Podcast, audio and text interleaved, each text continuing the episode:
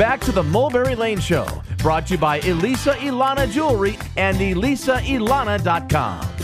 Now, here's Mulberry Lane. Welcome back to the Mulberry Lane Show, brought to you by Elisa Ilana Jewelry. Boy, where do you start on this one? Five Grammys, two Dove Awards, and 70 million albums. Billboard's top 50 most played artists.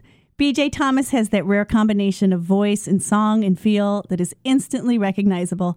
And you're going to love hearing from him today, not just because he is a pop, country, and gospel music icon, but because he's still making great music with great musicians and good friends. BJ Thomas in the house with the living room sessions.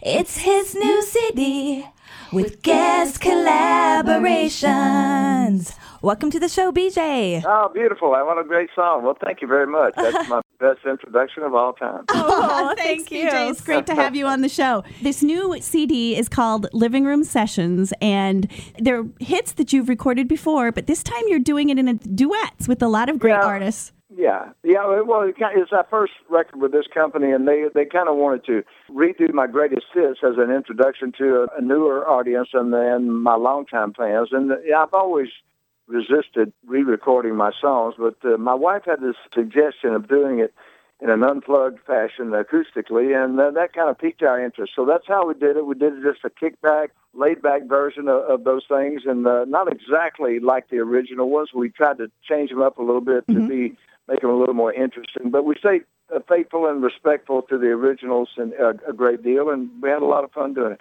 Came out very intimate and honest, and I think people will will like it. Yes, now you've had some great people on it Richard Marx, Keb' Mo', Vince Gill, Lyle Lovett. Now, how did you pick which person for which song?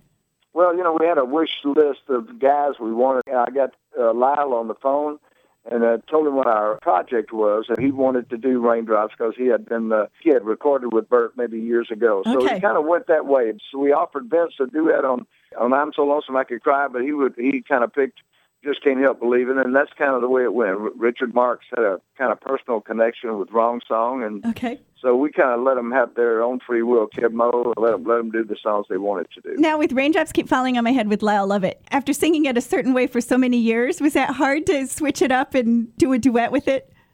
No, no, it really wasn't. Uh, I- it was a, just a lot of fun uh, spending time with with Lyle and and uh, and doing the song together. So it kind of came together naturally. There wasn't anything hard about it or, or unusual to me, really. I really enjoyed the Isaac Slade duet as well. Oh man, I did too, and I, I was I was familiar with uh, uh, how good Isaac could sing. You know, we were just blown away with the soul and the passion and the depth of the feeling that he brought to "I'm So Lonesome." I guess "Lonesome" is my favorite song uh, that I've recorded. I have a lot of great memories tied to that song, and I, so I really respected uh, how Isaac performed on it. And we were very lucky to get him. Yeah, you two sounded really great together, I thought. I so had so much fun with that. How did that come about? Well, one of the record company execs, one of the owners, Katie Gillen and Sandy Knox are the owners of the company, and they happened to see Isaac. I don't know exactly where, but they they told him what was going on, and he said, "Hey, he wanted to be involved," and that's how it came about. Okay. Cool. Now, I love the story of Sara Niemietz and how that came about. So, Yeah, talk about that. Sara Niemietz is Niemietz. just a great friend of mine and a great singer, and I met her when she was four years old. Her mother brought her to my concert, and she, you know, when I did "Hooked on a Feeling," her mother was pointing at her, "Oh, she can sing," and yada yada, and I pulled her up on stage, and she sang with this true, uh, in pitch, quality voice, and then we so we kept in touch over the years, and she's uh, become quite an accomplished actress and singer, and she's going to be a huge celebrity, a huge star one day, I think. And she did Hooked on a Feeling. Yeah, we did Hooked on a Uh-huh. Feeling, and she just really nailed it. Okay. And then Vince Gill was on I Can't Help Believing. So, what was that like singing with him? Yeah, I just can't help believe it. Vince, Vince, of course, is a longtime uh, uh, friend of mine, and uh, he, we're just like brothers. And uh, such a probably the greatest country singer of all time. I've always admired and respected him. And uh, we offered him "Lonesome." He he he picked "Just Can't Help Believing," so he, Okay. he had a personal connection to that, and you can tell he's deeply involved in that song. He did a great job. And then did you you probably heard all of their personal stories about their connection with your songs. So I bet that was neat for you to kind of see how it had touched other very accomplished people. Yeah, you know, it really was because you know, when, when you do the music, you hope it touches people, and you hope, you know, you hope a lot of good things happen to people when they hear it. But to, you know, to kind of hear it personally from people that you you have a real mutual respect for was Mm-hmm. kind of an added kind of thing that made it, uh, you know, was a thrill. I bet. Okay, now rock and roll lullaby. You did that with Steve Tyrell. Yeah, Steve Tyrell and I were childhood buddies. We grew up together, Mm-hmm. and we performed in competing bands. Or not, we didn't compete in those days, but he performed with another band. And actually, uh, he worked for Scepter Records when I was one of their artists, and he produced Rock and Roll Lullaby on me in 1972. So we kind of came full circle uh, Yeah. for him to duet with me on, on the Rock and roll. That Roll had to be neat too. That was fun. We have to ask a question. Who did the original background vocals on the original? Oh, that was uh, Darlene Love and the Chiffons and the Blossoms. Okay. the two those two vocal groups did the backup on Rock and Roll Lullaby. Of course, Duane Eddy played on it, and uh, Barry Mann played the keyboard, and Al Gorgoni played the lead guitar. So a lot, a lot of special people on that one. Oh, oh, and uh, David Somerville did the falsetto part at the end, the guy that sang Little Darling. So it was- okay. I always, always thought that was probably the, my most well produced record of all time. That really was cool to have Steve do a duet with you. Yeah, that was cool. We kind of tied that string together nicely. Yeah, perfect. Well, you're listening to the Mulberry Lane Show. We're here talking with musical icon BJ Thomas. Now you worked with producer Kyle Lehning. So, Uh, and had you worked with him before or no? You know, I never worked with him before, but I I was well aware of who he was he, uh, with Randy Travis and Dan Seals and various people that he had recorded and recorded so many hit records. And he was a very special and different kind of producer in that he was set in the studio among the band and not on the other side of the glass by the controls. So he was actually And- and in the studio with the yeah, band. He sat, okay. Yeah, he sat in the studio, and as you know, as being a recording artist yourself, that's uh, really different, and Uh-huh. it gave him just a more intimate touch with what sound was going on and how the song was going. So it, it really was cool. That's Enjoyed really different. Yeah. You came up at a time when artists would record all different styles of music and they'd record with studio bands that always played together. And you would choose your songs written by other songwriters, well, like a stable of songwriters. So most of recording artists today, they record songs that they wrote. So do you feel like there's a place for the vocalist or song interpreter today? Well, I mean, Sinatra did the same thing, and so did Elvis. So I, Mm-hmm. I think there's always uh, going to be room for a guy who can interpret music that other people. I've written a lot of songs myself, but uh, I think there's always going to be a room for for good singers and people could, that can interpret songs. And most of the time, you know, songwriters aren't great singers, so uh, uh, they need us. Right, that's true. I agree. well, you know, speaking of interpreting songs, listening to the CD, it is so refreshing because I was hearing it and thinking he just has such a sincere delivery.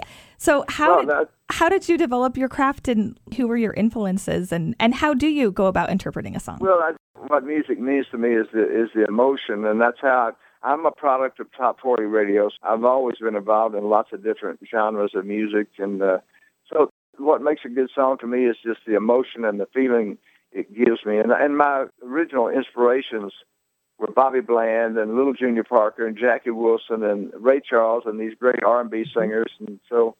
Uh, and of course Elvis, and uh, and that's kind of how my style came together, and and that's the most important part of the music to me is the emotion of it. Yes. Now, when you record, do you just go with your voice where it goes at that particular take, or do you? How much forethought goes into Right. it before you record? Well, I don't pre-think anything when I do my performance. I let it go where it goes, and uh, you know, if I feel like I've gone to the right place, well, then I'll go there every time. But it, Gotcha. it develops over the course of the recording, and, and mm-hmm. I just I let my mind go with it. I let the feelings direct my mind. I don't try to pre-think any any vocal technique. You go more with the feeling. Yes. Yeah. Now, throughout your career, you've been on at least a dozen record labels.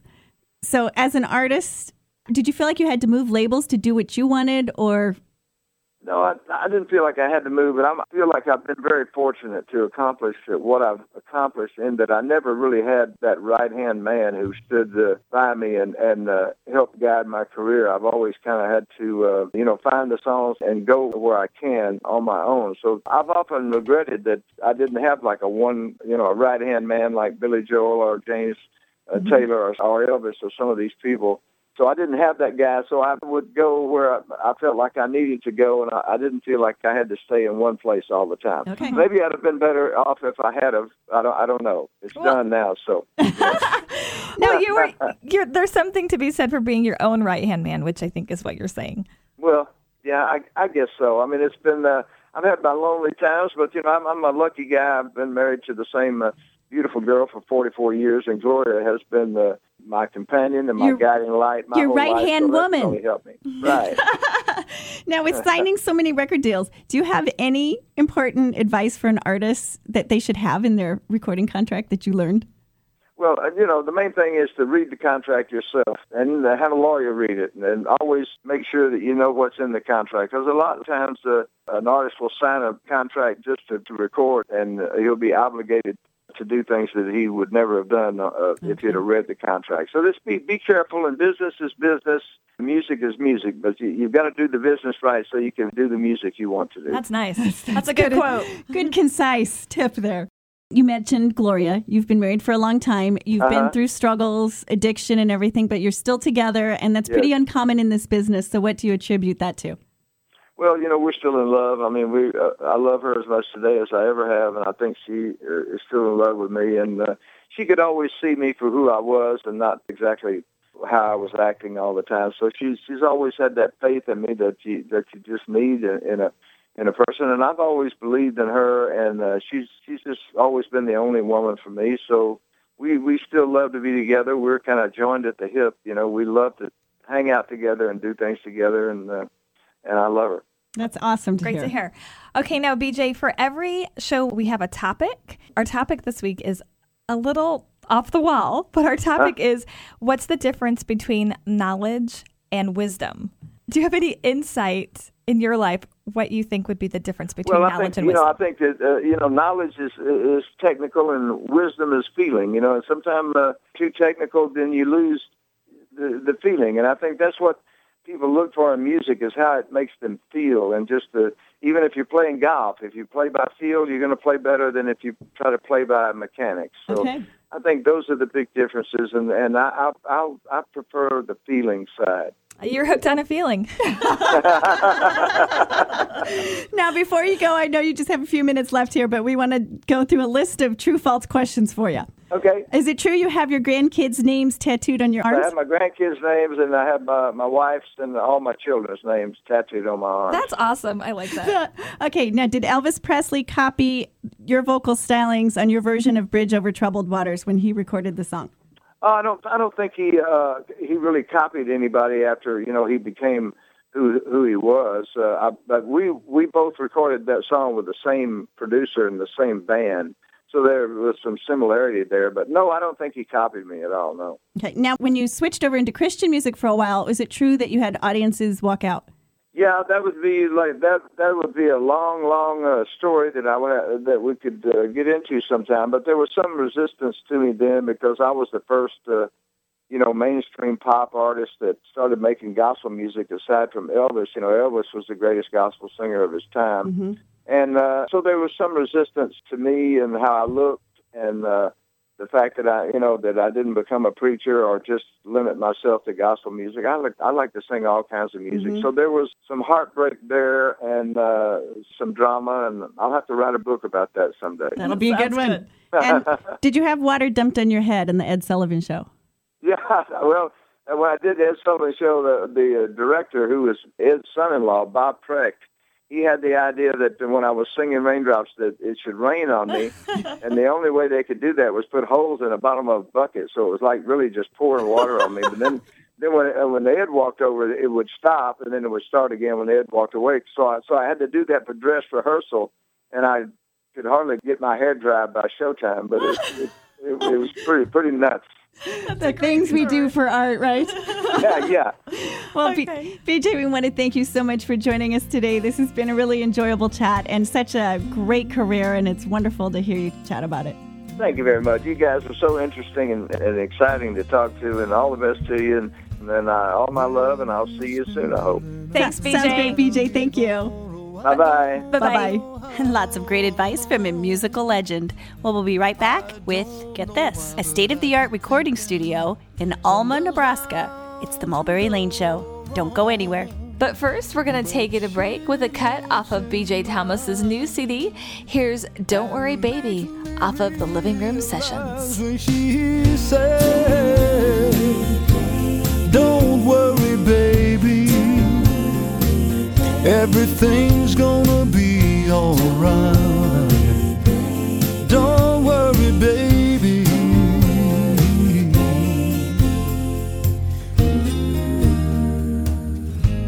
Each morning I awake and find the sunlight softly hair.